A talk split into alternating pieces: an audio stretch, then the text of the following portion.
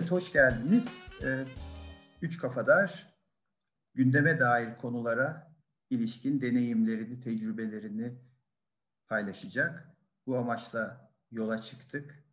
Ee, bugün ikinci podcast çekimimizi yapıyoruz.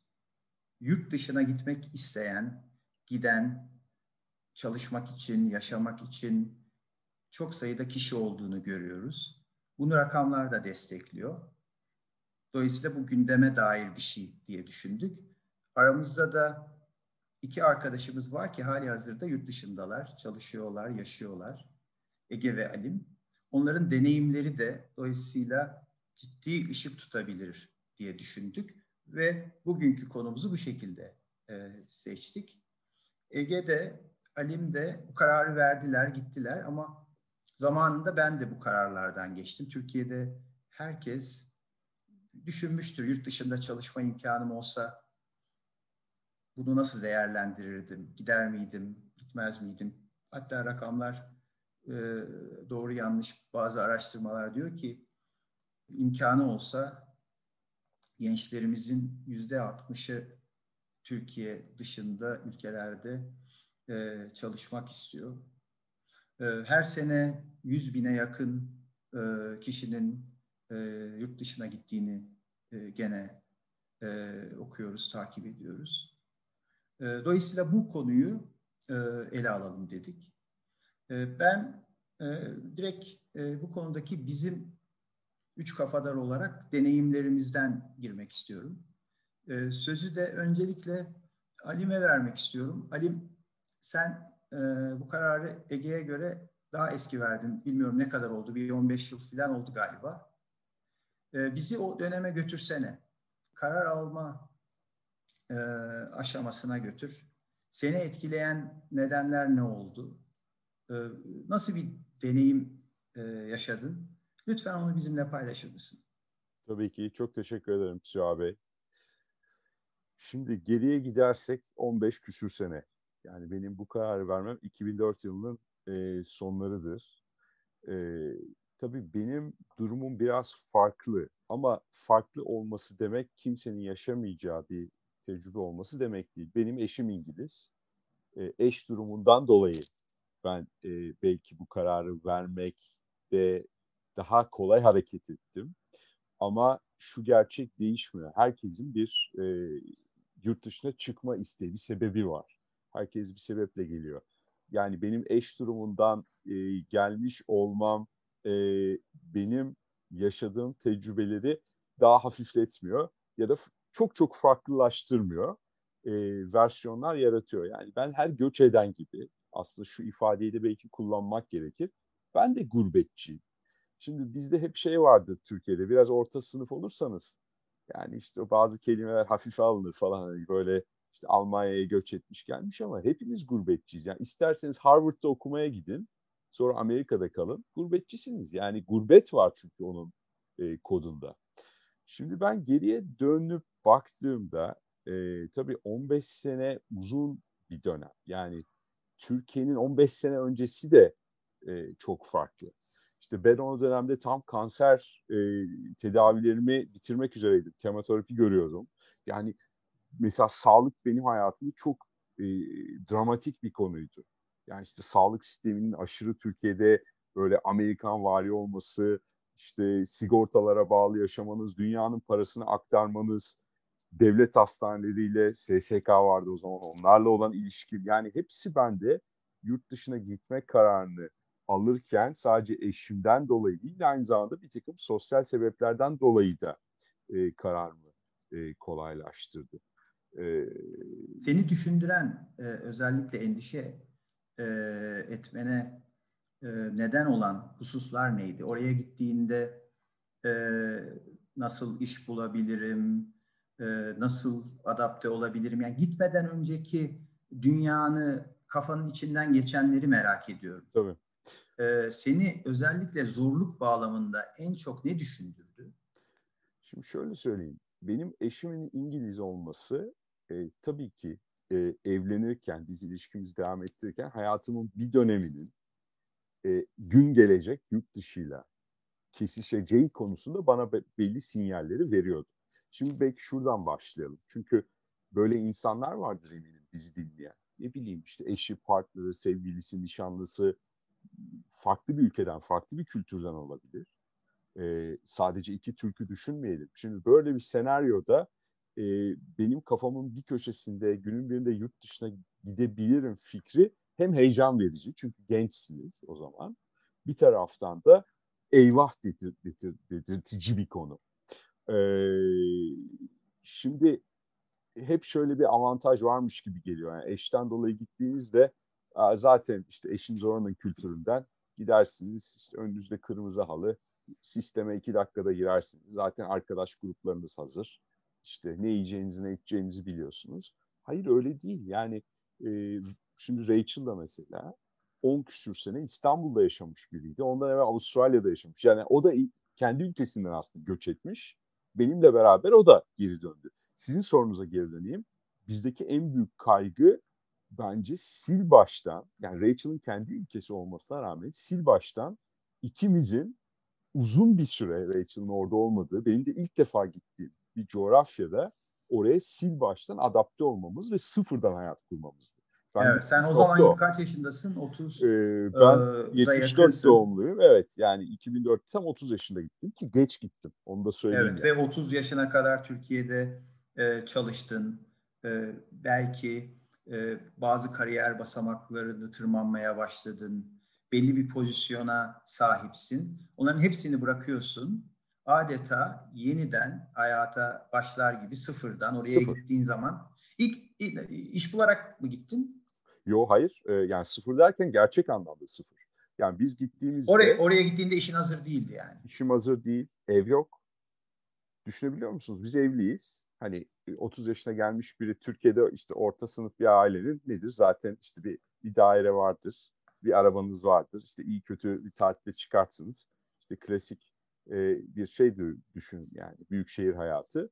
E, şimdi oradaki kodların hepsini bırakıp ve şartların hepsini bırakıp e, ev paylaşıyoruz, oda paylaşıyoruz birileriyle. İşimiz yok. E, yeni bir ülke, e, yeni bir iklim. Yani her şey yeni. Yani lisan bilmek falan bunlar ben lisan e, bilmiyormuşum dedim. Şimdi onların detayına eminim Ege'de girer ama e, yani buradaki kod sıfırdan başlamak. Belki bunun üstüne sohbetimizi biraz inşa edebiliriz. Evet bence de şimdi sözü Ege'ye verelim. Ee, onun e, seninle mukayeseli deneyimi e, biraz da biliyorum süreci de içerisindeydim. O işini bularak gitti. Ege senin karar vermeden önceki e, dönemine geri dönelim. Seni ne e, yurt dışında çekti? E, seni yurt dışında en çok ne endişelendirdi? Nasıl bir sürecin sonunda karar verdin? Burada kimlere danıştın eğer danıştıysan? Ailen e, destekledi mi?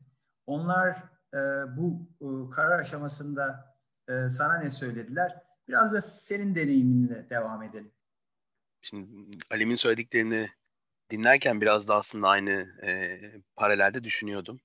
Kendime de ge- geleceğim hemen ama öncesinde bir şey aslında bir, bir satır arası açmak istedim. Alim aslında kaçarak gitmedi. E, ben de kaçarak gitmedim ama bizim memlekette şu an çok fazla insan var ki kaçarak kararlar veriyorlar. Yani bir bu bir basit bir göç değil. İnsanın e, evini, yurdunu e, değiştirmesi, ailesinden uzaklaşması kolay değil. Çevrede çok e, benzer şeyler e, görüyorum, benzer arayışlar görüyorum. E, bir kaçışla yurt dışına gidiş e, trendi var, eğilimi var. Ve bu inanın toplumumuzun çok geneline yansımış durumda. Gerçek örnekler vereceğim size. İstanbul'daki berberime gittiğim zaman o da aynı şeyleri paylaşıyor ya ben mesleğimi yurt dışında neden icra edemeyeyim? Aslında benim e, yetkinliklerim var. Yurt dışında denesem mi acaba diye kendisi paylaşıyor. Bir işte atıyorum e, şoförle konuşuyorsunuz. E, kızından bahsediyor. Kızının üniversiteyle aslında e, geçici de olsa yurt dışına gitme macerasından bahsediyor. Arkadaşlarınızla rakı sofrasına oturuyorsunuz. Onlar acaba yurt dışında nasıl iş kurabiliriz? Çünkü yetkinliklerini taşıyabiliyorlar artık. Dünya küçük bir küçük bir aslında fauna yani orada e, çok kolay e, taşıyabiliyorsunuz bazı şeyleri. Şimdi böyle fırsatlar varken insanlar da ve ülkemizde özellikle son yıllarda herhalde mutsuzluk ve kaygılar arttıkça insanlar birazcık da kaçarak o motivasyonla ilerliyor. Şimdi bizim hikayemize dönecek olursak kendi hikayeme ben e, nasıl gittim? Benim için aslında şans, ben şanslıydım. E, işim hazırdı. E, beni şirketim transfer etti. E, yurt dışından danışmanlarla çalışırken o zaman birçok projeye girip çıkıyordum ve biraz da onun onların vesilesiyle aslında yurt dışına e, bir kapı aralandı. Neler zorladı sorunuza gelecek olursa. Halim'in dediğine yüzde yüz katılıyorum. Siz bir kere buraya ait olmuyorsunuz. Bir misafir hissediyorsunuz. Özellikle Londra gibi büyük şehirlerdeki, ben Londra'da yaşıyorum. E, bir transit e, şehir. E, arkadaşlıklarınız genelde geçici oluyor. Hiçbir zaman yüzde yüz yerlisi gibi hissedemiyorsunuz. Özellikle üniversiteden sonra e, taşındıysanız, göç ediyseniz sizi buraya daha ait hissettirecek ilişkileriniz kurulmamış oluyor. Örnek vereyim. Ee, üniversite döneminde İngiltere'ye gelmiş, Amerika'ya gitmiş veya başka Avrupa ülkelerine gitmiş, orada kalıcı arkadaşlıklar biriktirmiş insanlar daha oralı olabiliyorlar. Ama daha sonradan ki ben 28 yaşında geldim Londra'ya, bu ilişkileri kurmak e, çok zor oluyor. E, hele de kurduğunuz ilişkiler e, iş hayatı içerisinden genellikle çıkıyorsa. Keza ben ilk geldiğimde işte Alman arkadaşlarım, İsveç arkadaşlarım, Kanadalı arkadaşlarım vardı. E, bir baktım ki e, geldikten 15 ay sonra herkes e, farklı yerlere savrulmuş bile. Başka ülkelere, başka şehirlere gitmişler. Kalıcı ilişkiler kurmak çok zor o yüzden. E, bu, bu beni çok gerçekten zorladı. Hala zorlamaya devam ediyor. Aile konusuna gelince aileyle de ilişkilerinizle, yakınlığınızla da alakalı. Herkes çünkü aynı değil. E, ama ben de aslında üçümüzün de olduğu gibi yakın aile ilişkileri olan bir insanım. Elbette o da zorluyor. E, ama bütün bu zorluklara rağmen ailem çok destekledi. Sonuç olarak e, siz buraya geldiğiniz zaman e, bir e, uzun vadeli kalma yemin etmiyorsunuz. Geliyorsunuz ve diyorsunuz ki e, eğer mutlu olursam e, ne güzel e, ama mutlu olmazsanız e, yurdunuz, yeriniz belli. E, her zaman dönebilirsiniz. Bunlar yeni deneyimler. O yüzden ben e, böyle bakıyorum. Ama 5 senede oldu. E, hala dönmedim. Evet biraz e, e, da ben kendi hikayemden bahsedeyim. Yani ben e, şu anda İstanbul'da yaşıyorum. E, belli dönemlerde yurt dışında e, yaşamayı, çalışmayı ben de düşündüm. Hatta çalıştım da. E, ne kadar e, tabii bugüne dair e, deneyimler bunlar. E, ondan emin değilim. E, mutlaka etkisi vardır. Ben üniversiteden mezun olduktan sonra e, bedelli askerlik imkanından yararlanmak için e, Suudi Arabistan'a mühendis olarak gittim ve orada iki yıl çalıştım. Dönüşte de o zaman 10 bin marktı, o zaman euro yoktu. 10 e, bin euro karşılığı bir para ödeyerek iki ay bedelli askerlik imkanından yararlandım. Oradaki tecrübemi düşündüğümde yani Suudi Arabistan'da çalışma deneyimimi düşündüğümde o çok kültürel bir ortamdı e, mühendisler biz bir gruptuk. E, belli sahalar veriliyordu yönetimimize e, ve Filipinler'den, Tayland'dan, farklı ülkelerden tabii Türkler de vardı. E, oluşan bir şantiyede şantiye mühendisi olarak çalıştım ve çok e, e, hakikaten katmanlı e, bir kültürel yapıydı. Genelde kontrolörlerimiz e, Suriyeli, Mısırlı, e, Hintli olurlardı.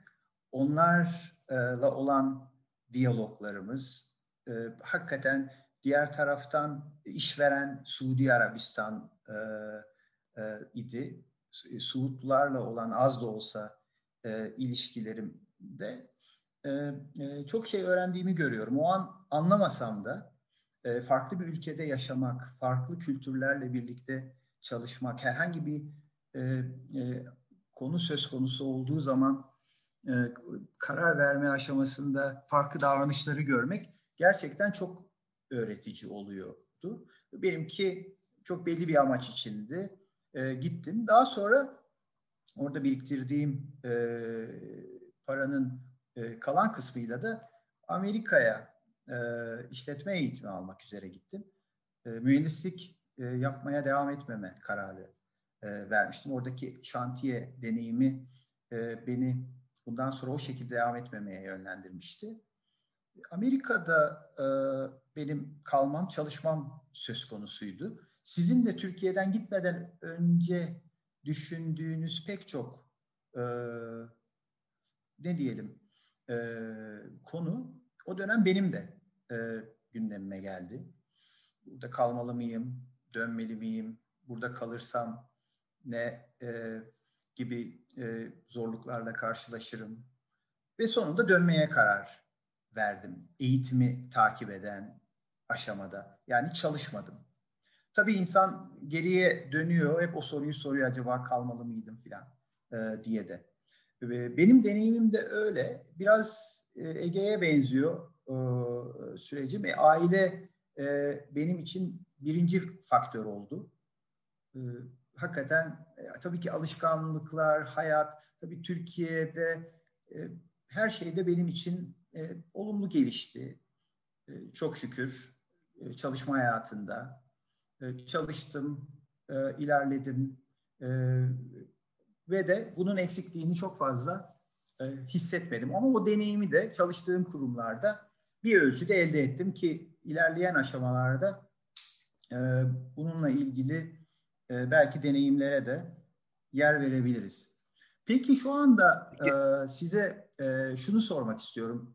Yurt dışında olmanın iyi tarafları, gözlemlediğiniz iyi tarafları, hoşunuza giden tarafları. Çünkü öyle bir başlangıç yaptık ki sanki bizi dinleyenlere de e, yurt dışına gitmek o kadar da kolay bir iş değil. Gittiğinizde sizi bir sürü zorluk bekliyor falan gibi bir e, portre çizmiş olabiliriz diye düşünüyorum.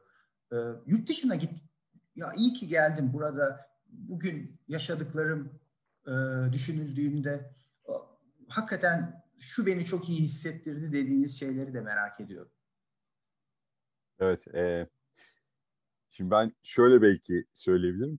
Yurt dışına yerleşmek evet sıfırdan başlıyorsunuz. Birçok zorlukları beraberinde getiriyor ama çok eğlenceli bir taraftan. Niye diyeceksiniz? Birincisi işin içinde bir macera var yani. Bilinmezlik hani o bilinmezlik hakikaten e, insanı cezbedici bir şey. Korkutucu ama bir taraftan da merak. E, ikincisi e, ezberlerden kurtulduğunuz bir yere gidiyorsunuz. Yani şimdi ben bunu çok söylerim biliyorsunuz. İnsan aslında gittiği her yere kendini taşıyor. Yani bir çanta düşünün. Ön yargılarınızı, kültürünüzü, örfünüzü, adetlerinizi, her şeyinizi o çantaya koyuyorsunuz. E, ilk gittiğiniz zaman bir yeni bir yere hedonistik olarak tabii iyi hissediyorsunuz. Yani o çantaya koyduklarınız hemen çıkmıyor çantadan. Hep iyi hissediyorsunuz. O iyi hissetme durumlarının tabii çok e, şeyi var. Yani neden? Her şey değişik. Düşünün yani bir süpermarkete giriyorsunuz. Örnek İngiltere'de. Ya aman Allah'ım yani ben halen e, süpermarket gezmekten zevk alıyorum. Yani bir e, şeye giriyorum, koridora giriyorum süpermarkette. Sağ taraf silme Japon ürünü. Sol taraf e, işte silme e, atıyorum Brezilya ürünleri. Şimdi bunlar tabii insanın bir taraftan görgüsünü arttırıyor. Çok eğlenceli. E, onun dışında hele hele İstanbul'da yaşamış biri olarak yani ben en çok neden zevk aldım ve halen alıyorum derseniz mekan. Yani tabii Oxford'da yaşıyorum ama Londra için mesela şöyle bir şeyi biliyorum. İşte bilgiyi biliyorum. Londra zannedersem yeşil alan olarak dünyanın en zengin başkentlerinden biri. Yüzde 55 mi sen beni düzelt yanlışsa ama yüzde 55'e yakın yeşil alan var şehirde. Şimdi düşünsenize İstanbul'u da farz edin Nişantaşı'nda yaşıyorsunuz. Farz edin Beşiktaş'ta yaşıyorsunuz. Farz edin Suadiye'nin ortasında yaşıyorsunuz. Yani hadi şimdi diyecekler ki Suadiye'likler işte bisikletimi atlıyorum Pendik o şey bisiklet yolu var da ya arkadaş yani şeyde gidiyorsun sen. İşte neredeyse E5'in yanında gider gibi egzozu soluyorsun. Yani şimdi Londra'da Oxford'da çıktığın zaman 5-10 dakikada yani yeşil alana gitmek, bisiklete binmek. Mesela spor yapmanın lüks olmaması. Bu acayip bir keyif tenis sahaları var mesela benim çevremde. Saati bir, bir pound. Yani Türkiye'de 10 liraya bir saat tenis oynayabilir misiniz bir yerde? bir kulübe üye olmanız lazım. Mümkün değil. Benim, e, yani Ege sen de söyleyeceksin ama beni yurt dışına gittiğim zaman etkileyen şeylerin başında herhalde saygı geliyor. Tabii bu senin söylediğin de etkili Halim. Yani yeşil alan, spor yapmak için imkanlar.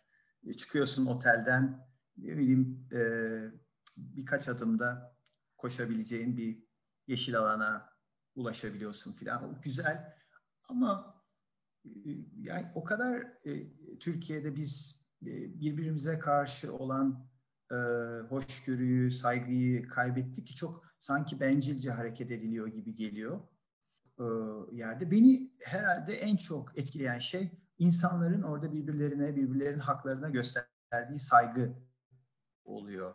E, bilmiyorum Ege senin için seni en çok etkileyen şey nedir e, Londra'da? Suha ben önce şeyi sorardım size hangi şey, hangi yurt dışından bahsediyoruz? Gittiğimiz yere göre o, o deneyim farklı olabilir. Avrupa'dan bahsediyorsak e, haklısınız. E, yani katılıyorum. O saygı konusu, plan konusu, e, konfor, sağlık, yeşil alan bunlar gerçekten yani e, çok farklı deneyimler, çok farklı altyapılar tartışılmaz yani. E, bunu çok açık söyleyebilirim. E, Alim senin söylediğin oran %50-55. Ben de öyle bir şey hatırlıyorum ama İstanbul'un %2-3 civarında olduğunu biliyorum. Yani farkı böyle karşılaştırdığımız zaman durum çok açık yani. E, Maçka Parkı'na giderdik biz İstanbul'da. Şimdi onun da yarısı e, tıraşlandı. E, yani park yapmıyoruz. E, kat kat e, rezidans yapıyoruz. Ne yazık ki gerçekten ciddi bir sorun. Benim için neler vardı? Ben rengi seviyorum. E, yeni deneyimler, yeni kültürler, e, bu kesinlikle muhakkak beni çok besledi ve olgunlaştırdığını düşünüyorum. E, aslında bununla ilişkili de size bir soru sormak istiyorum. Hem Alim'e hem size. Dolayısıyla orada biraz karşılaştırma yapalım. E, ikiniz için de baktığınız zaman kendi deneyimleriniz ışığında hem de dışarıdan e, farklı e, bakış açılarını belki görmüşsünüzdür. Yurt dışında yaşamak için, çalışmak için demiyorum, yaşamak için e, doğru bir yaş veya ideal bir yaş veya en verimli bir yaş, bir e, çağ, bir e, dönem, bir kariyer noktası var mı? Örnek veriyorum işte belli bir kariyerinizde bir yere geldikten sonra mı gitmek daha iyi? Yoksa üniversitede mi gitmek daha iyi? Giderken nasıl gitmek daha e, aslında şartları olgunlaştırıyor? Nasıl daha verimli bir e, dönem geçirmenize imkan sağlıyor? Böyle bir şeyiniz var mı? Yoksa e, her zaman her yerde her şekilde gidilebilir mi? Ne düşünüyorsunuz? Bence her zaman her şekilde gidilebilir. Biraz mesleğe göre de değişen e, bir şey bu. Mesela akademisyenlere baktığımda onlar için doktorayı yurt dışında yapmaları gerçekten olmazsa olmaz şart gibi gözüküyor. Ama benim mesela yurt dışında çalışmakla ilgili deneyimim e, çalıştığım e, global şirkette o zaman herhalde ben e, daha böyle 45 yaşına falan e, gelmiştim. Bölgesel bir sorumluluk üstlendim e, ve vaktimin e, haftada birkaç günü İstanbul'da geçerken e, diğer bölümünde Rusya'ya, e, Güney Afrika'ya, e, Orta Doğu'ya, Afrika'ya gidiyordum ve oradaki e, e, bizim operasyonlarımızın yönetiminde e, görev alıyordum. E, ve o süreç bana e, e, çok şey öğretti e, hakikaten o süreçte ben hissettim ki yetkinliklerim e, bütün dünyada geçebiliyor. E, saygı buluyor, yer buluyor. Kendime olan özgüvenim arttı. Şu anda da eğer şartlar onu gerektirirse giderim dünyanın bir başka yerinde çalışabilirim diyebiliyorum. Çünkü onu gördüm, yaşadım. E, ya ben bu tür kararların esasında ya da zamanlamaların e, kişinin hayatta yapmak istedikleri hedefleriyle alakalı olmasını e, e, söyleyebilirim. Yani gerektiğini söyleyebilirim. Dediğin bir önceki bölümde çok doğru. Ben de görüyorum çevremde ekonomik nedenlerle, politik nedenlerle, farklı nedenlerle adeta kaçarak gitmek isteyen çok kişi var. Bu e, yani giden gitmek isteyenlerin e, duygularına, psikolojilerine saygı duyuyorum. Onları buna iten nedenleri haklı görüyorum. Ama bunun eğer bu karar verilecekse mutlaka o kişinin e, hedefleri çerçevesinde, belli bir yapı çerçevesinde ele alınması gerektiğine e, inanıyorum.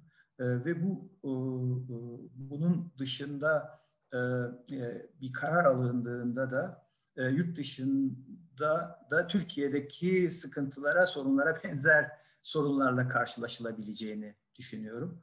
Yani kişinin kariyeriyle ilgili, hayatta yapmak istedikleriyle ilgili bir bağlantı kurarak yurt dışına gitmesinin ve bunun da e, o kişinin e, özel e, durumuyla da ilintilendirerek ne zaman isterse bunu e, yapabileceğini e, bu çerçeveden e, düşünüyorum. Biraz uzun cevap verdim ama Ege biraz e, belki Alim'in cevabı farklı olabilir. Bakalım oradan farklı bir görüş duracağız.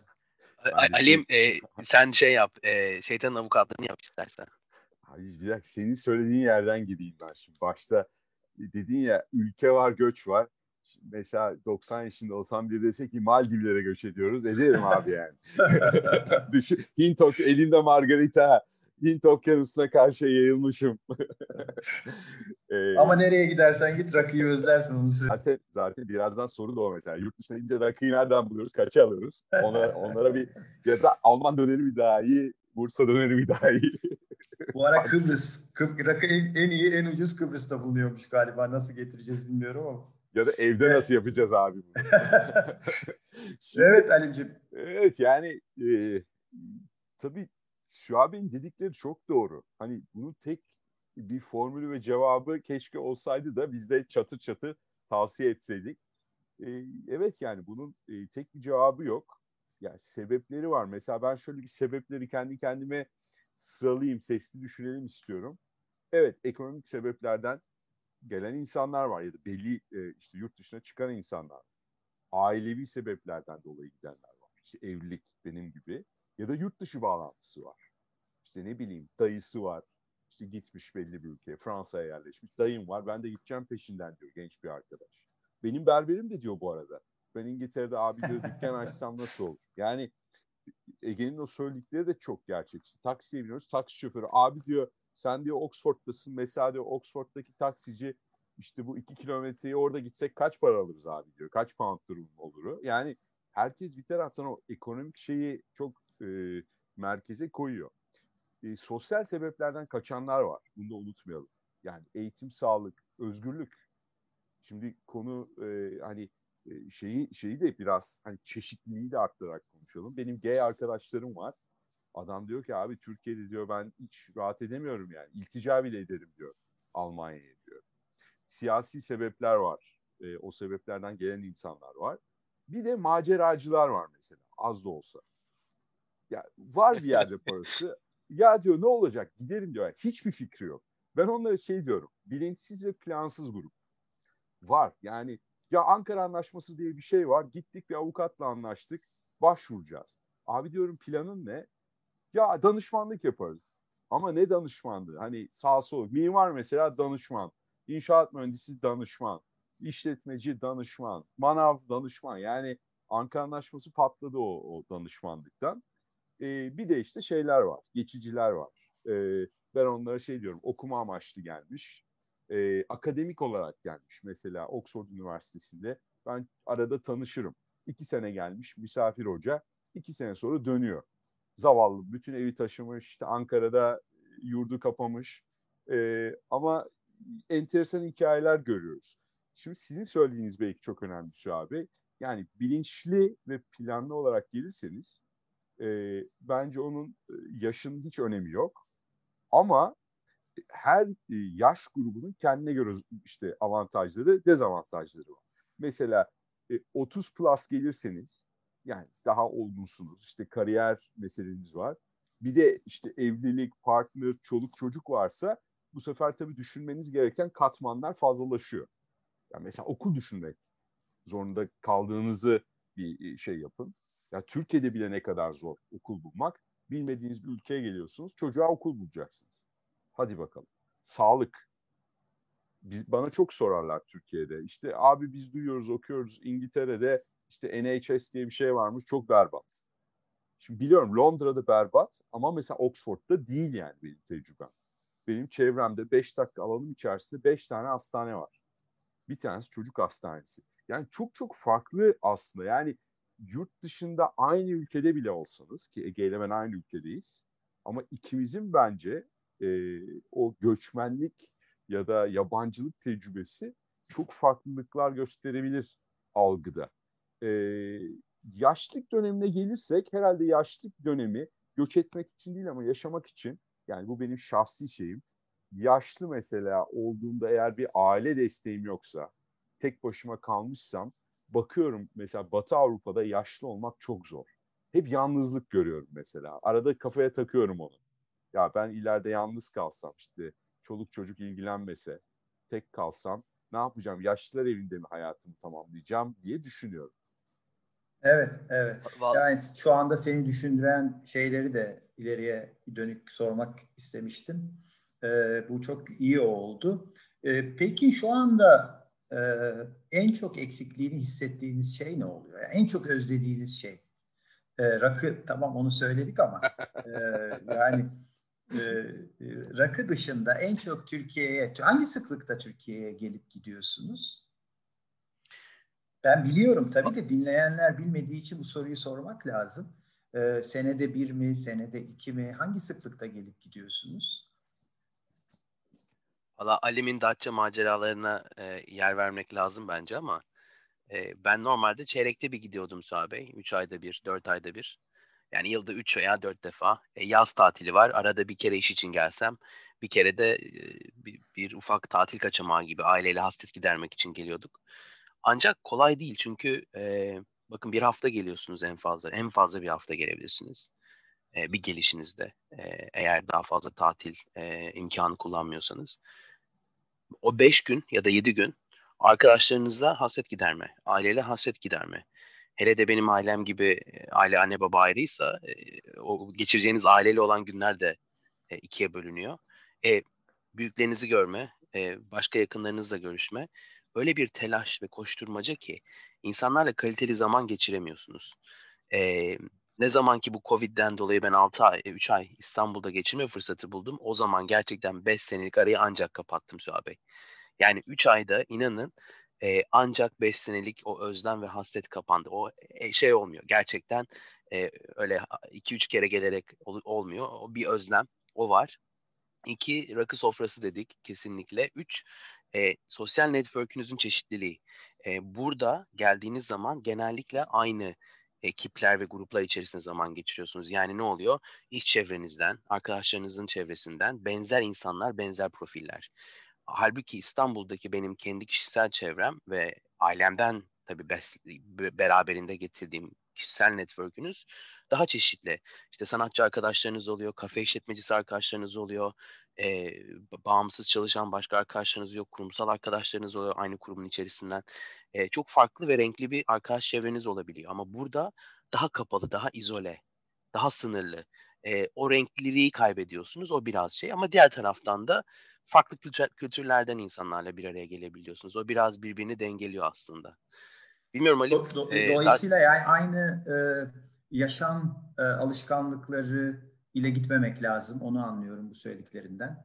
E, yurt dışında e, çalışırken, yaşarken daha farklı bir e, e, sosyalleşme, daha farklı bir yaşam beklentisiyle gidilmesi gerekiyor. Daha fazla yalnız galiba e, zaman geçirmek gerekiyor. Buna alışılıyor mu onu bilmiyorum ama e, Halim sen e, şimdi biliyorum e, sosyalleşme ihtiyacını orada da bir futbol takımının teknik direktörlüğünü yaparak belki de bir ölçüde e, gideriyorsun. Çünkü bu ihtiyaç da kaybolmuyor değil mi? Yani bir şekilde e, bizi de Türk yapan, e, bizi de e, işte Akdenizli yapan bir takım e, genlerimiz var. Onu seviyoruz ve galiba onu arıyoruz yurt dışında. Ne kadar zaman da geçse aradan. Senin 15 yıl oldu. Hepimizin içinde bir Yılmaz Vural var. Şimdi e, şöyle geleyim yani ben bu işin buraya, buraya kadar geleceğini bilseydim Türk Hava Yolları'ndan kız alırdım yani. En azından uçak paraları e, şeye gelirdi. daha hesaplı noktaya gelirdi. E, yani Türkiye'ye tabii bir avantajımız var. Şimdi gittiğiniz ülkenin de Türkiye ile mesafesi çok önemli. Yani bir Amerika'ya göç etmek var. Bir Avustralya'ya göç etmek var. Çok zor yani. Türkiye'ye ha deyince gelemezsiniz. Saat farkı, bilet fiyatları çok arttı. Şimdi İngiltere nispeten avantajlı. Niye? Üç buçuk saatte siz İstanbul'a uçabilirsiniz. E, çok havaalanı var ve işte ben bu Covid e, hikayeleri olmadan evvel şöyle arada bakarım meraklıyım havayolu sektörüne. Sırf Heathrow'dan 5-6 uçuş. Birmingham'dan bir o kadar. Bunun Manchester'ı var, Stansted'i var, Gatwick var. Yani sırf İstanbul'u hani bir dese ki e, ya çok canım sıkıldı. Kesin gitmem lazım Türkiye'ye. Paraya da kıyacağım. Yani o gün uçağa binersiniz. Akşamına da e, oturursunuz bir yerde rakı masasına yani derdiniz oysa. E, ama şu mesele var yani uzakta olduğunuz zaman tabii ki bu böyle anlatırken çok kolaymış gibi geliyor. Taksim Sarıyer minibüsüne hadi atladım gidiyorum gibi değil. E, işiniz var, gücünüz var, aileniz var, işte çocuğunuz var. Yani birçok şeyi böyle anında bırakıp gidemezsiniz.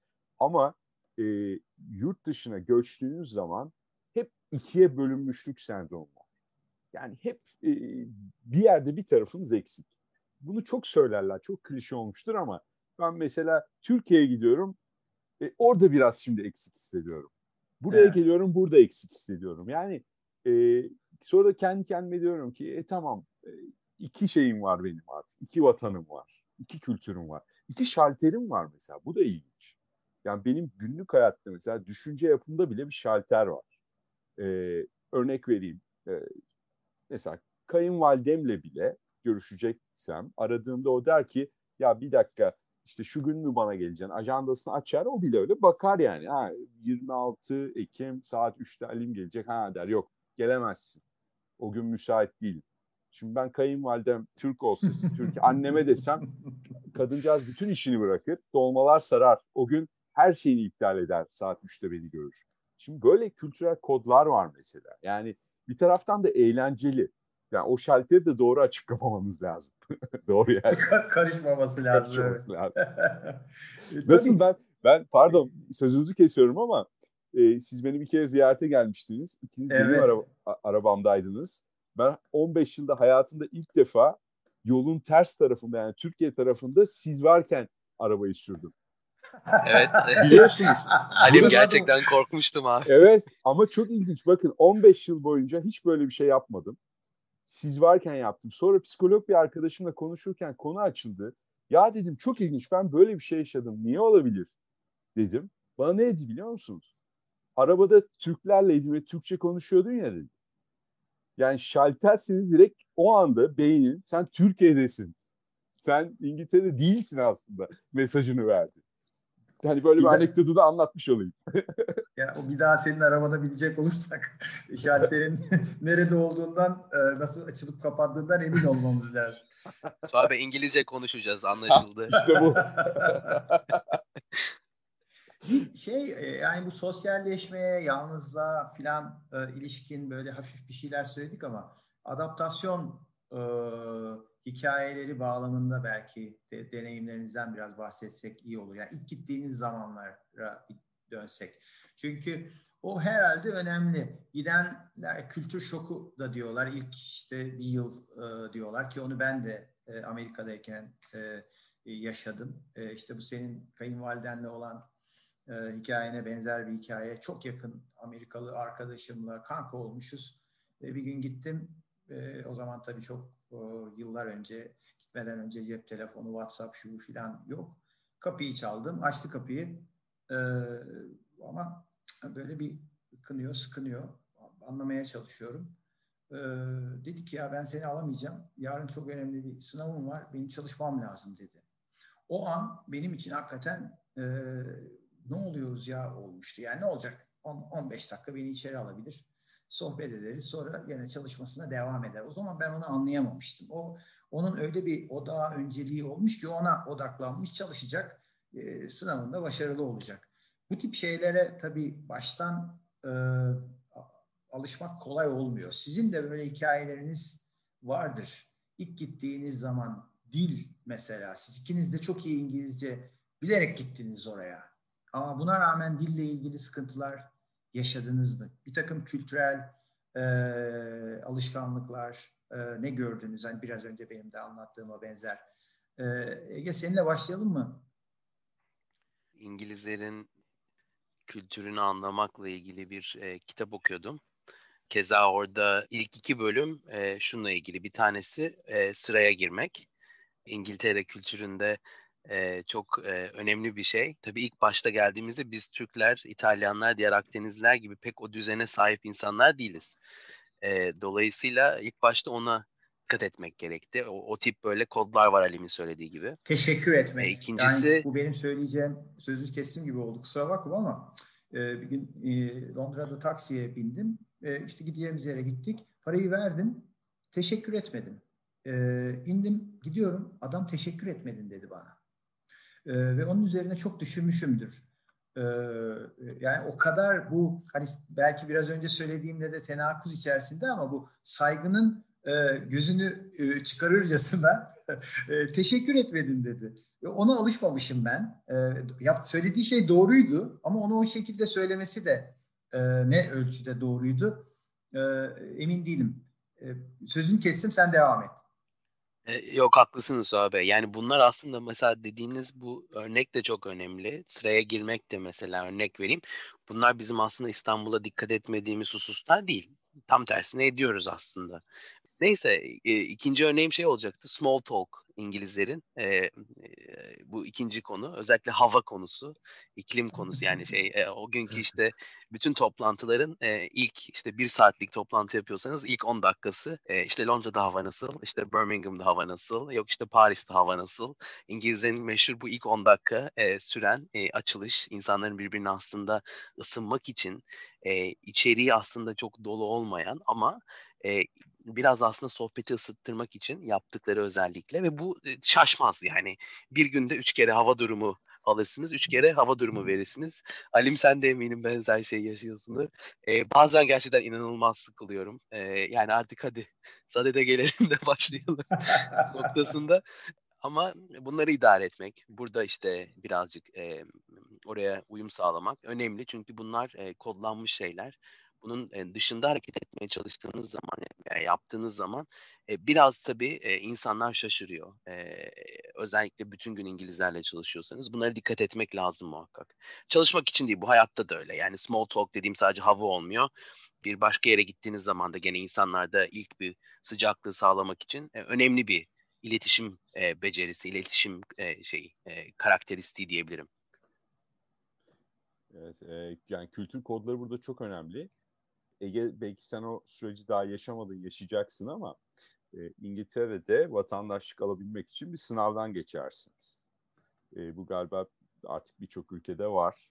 E, İngiltere'deki sınavda e, demin konuştuğumuz konulara benzer yani adab-ı muaşeret e, ile ilgili şeyler vardır sorular. Yani teşekkür etmek. Mesela lütfen kelimesi de çok kritik teşekkürün yanında eğer lütfeni de aynı oranda kullanmazsanız da e, çok sempati duymazlar size. E, o tür sınavların tabii şöyle bir avantajı oluyor.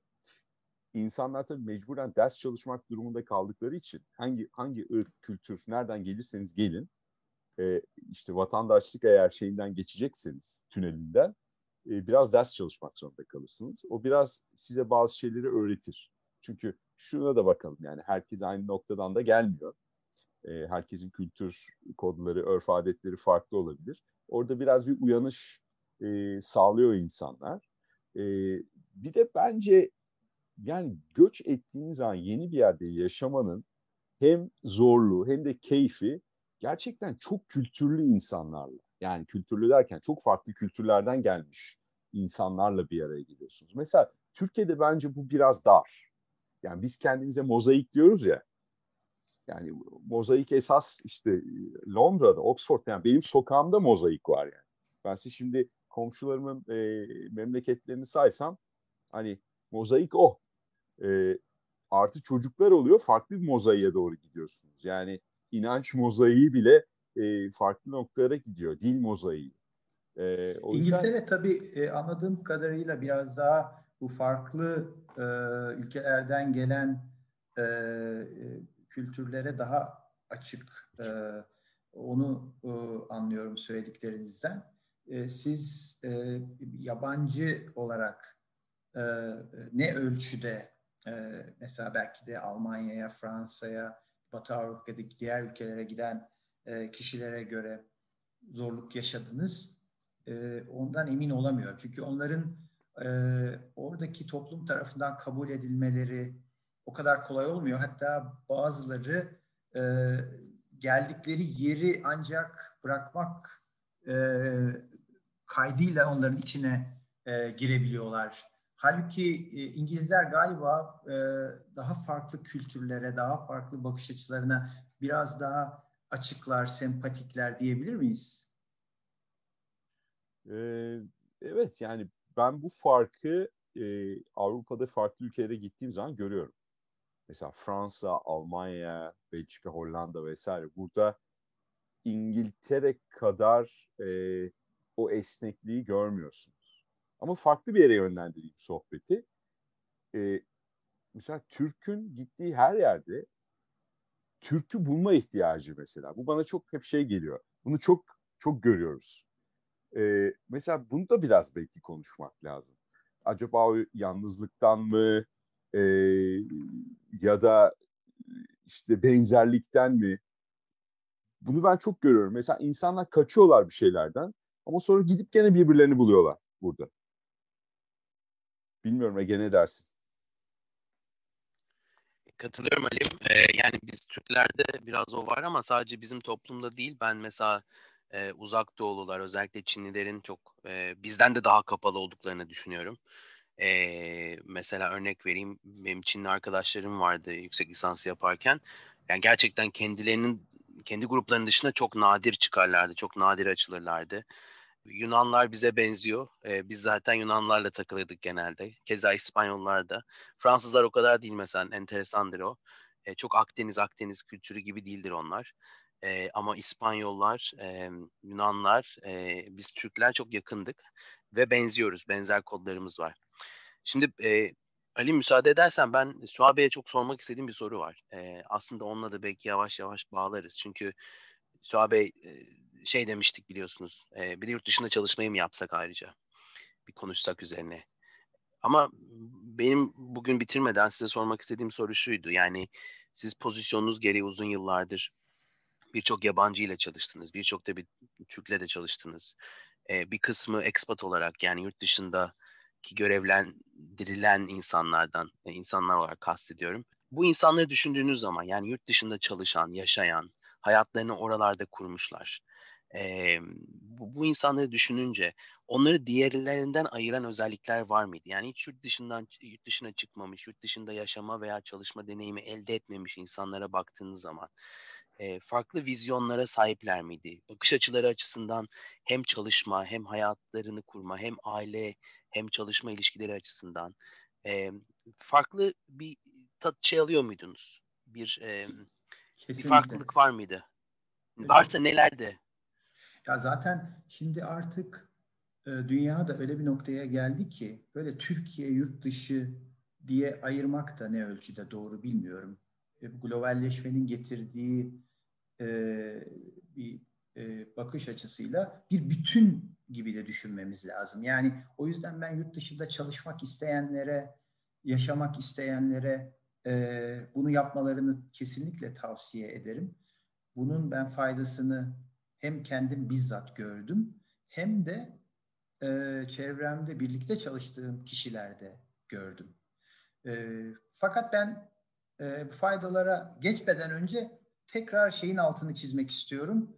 Yani gitmiş olmak için gitmemek mutlaka bir hedefle ilişkilendirmek, bir bütün olarak hayatta ben ne yapmaya çalışıyorum, benim hayattan beklentim ne, amacım ne, bunu düşünüp bununla alakalı hatta özellikle de hazırlanarak, planlayarak, iyi planlayarak gitmek lazım yoksa hayal kırıklığı oluyor. Ee, yurt dışında işte ben de e, bu sohbetin başında değindim. İlk yani tıfıl mühendis e, yurt dışında Suudi Arabistan'da da olsa çalışmaya başladığımda o çok kültürel e, e, yapıda e, fark esnekliği e, e, gördüm. Yani olmak zorundasınız. Çok herhangi bir e, ne diyelim e, hususa cevap farklılaşıyor kültürden kültüre ve buna e, açık olmak, bunu dinlemek, bunu anlamaya çalışmak e, size iş hayatında, kendi özel hayatınızda her zaman fayda sağlıyor. Ki şimdi artık büyük kurumlarda, global şirketlerde, tüm dünyada diversity and inclusion dediğimiz bir noktaya da götürdü. Yani bu çeşitliliğin kurumların başarısı üzerindeki etkisi artık çok net de rakamsal sonuçlarla görülebiliyor. Kurumların da, yönetim kurullarında ne kadar çok kadın, ne kadar çok farklı kültürden gelmiş kişi olursa o kurumda, o kurumların o denli daha fazla başarılı olduğunu da, finansal sonuçlarının başarılı olduğunu da görüyorsunuz. Sadece bu işte eşitlik, kadınlar, farklı azınlıklar için değil, aynı zamanda o kurumun kendi yaptığı işi daha büyük bir başarıyla yapabilmesi, müşterisinin ihtiyaçlarını daha iyi anlayabilmesi, buna ilişkin bir takım çözümler geliştirebilmesi için de önemli. Yurt dışında çalışma deneyiminin ben özellikle birlikte çalıştığım yöneticilerde bunu beraberinde getirdiğini de gördüm. Raporladığım kişiler, İngiliz İngiliz'e de raporladım. Ama bu çok kültürel e, yapıda farklı ülkelerde çalışmış kişilere de raporladım. Arasındaki farkı da bizzat gözlemledim. Dolayısıyla e, yurt dışı deneyimini bu çerçeveden e, kesinlikle tavsiye ediyorum. Ama yurt dışına giderken de e, e, oralı olmak için değil, hatta orası sizi ne kadar zorlarsa kendi renginizi götürmek. Peki siz ne farklılık götürüyorsunuz? Sizin sözünüz ne? Siz nasıl katkı, farklı bir bakış açısı getireceksiniz? Bunu hiç unutmadan adeta gitmek lazım. Öbür türlü e, benim tavsiye ettiğim şeyle tenakuz bir durumda ortaya çıkıyor. E, buna ilişkin anekdotlara, buna ilişkin e, deneyimlere esasında belki de bir sonraki podcast'imizde bu da bir teaser gibi olsun yer verelim. Yani biz şimdi daha çok yurt dışında çalışmak, yaşamak böyle bir podcast yapmış olduk bugün. Belki bir sonraki e, episodda yurt dışında çalışmak ve o çalışmayı başarılı kılmak için ne tür e, bir e, e, bizim sözümüz olur, e, fayda sağlayacak. Belki öyle e, bu podcast'i kapatabiliriz ama hemen de kapatmadan önce Alim'e de senin belki sorunu yöneltelim. O benim söyleyeceklerimden farklı bir şeyler söyleyebilir. Alim sen nelerle karşılaştın? Çok e, e, e, ne diyelim e, birlikte çalıştığın yöneticilerin e, yurt dışında çalışma deneyimi olanlarla olmayanlar arasındaki farkı nasıl gözlemledin? Evet yani farklı e, profillerle çalışmak bir zenginlik bir kere. Ve hepsi de bir aslında ilişki tecrübesi yaratıyor. E, onları da şöyle ayırıyorum. Yani saf, e, kendi ülkesine hiç çıkmamış e, insanların kendi içerisinde meraklıları, açıkları da var. Ya da tam kapalıları var. Tam tersini de söyleyeyim. İngiliz için de geçerli. İngiliz ama başka kültürleri de çok yakından tanımayan yöneticilerle çalıştım. E, onlar da kendilerinin dışındaki ülkelerle çalıştıkları zaman mesela ya da sosyal hayata girdikleri zaman e, zorlanıyorlar, zorlandıklarını gördüm. Dolayısıyla biz hep kendimizi şöyle konumlandırmalıyız diye düşünüyorum. İnsanoğlu meraklı olmalı. Nereye göçersek göçelim, bir kere göçtüğümüz yeri böyle hemen havalara, göklere çıkartmadan ya da çok fazla eleştirmeden biraz arkamıza yaslanıp o kültürü biraz anlamalıyız, dinlemeliyiz, gözlemlemeliyiz. Bir kere e, insanın kodları var. Yani mimikler var, lisan var, işte e, onu konuşma biçimi var, söyleme üslubu var. Bunların hepsini biraz analiz etmek gerekiyor. E, çünkü biz biraz aslında Türkler olarak fazla da yargılıyız. Yani şeyimiz çok nettir. Hemen böyle yargımızı söyleriz. Bir şeyi e, çok keskin e, cevaplarımız vardır.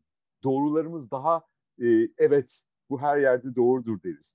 Bence yurt dışına çıkmanın ya da farklı kültürlerle, insanlarla bir arada olmanın ya da çalışmanın artısı işte bu e, keskin yargıların aslında öyle olmadığını bize öğretmesi. Yani ben en çok bundan e, fayda sağladım. E, istersem Türkiye'de olayım, hiç fark etmez. İster Endonezya'da olayım, ister e, Los Angeles'ta oturayım ama bence insanın bir arkasına yaslanıp bu bizim şu söylediklerimizi bir dakika düşünüp ha evet ya bunların da en azından yüzde e, otuzunu kırkını ben uygulamalıyım e, demesi gerekir. Hele hele yurt dışına bir yere göç edecek insanın e, hakikaten bu konuları 40 kez düşünmesi lazım. E, şimdi böyle benim tebessüm ederek e, zamanında duyduğum bir söz var. İsterseniz onu sizle paylaşayım.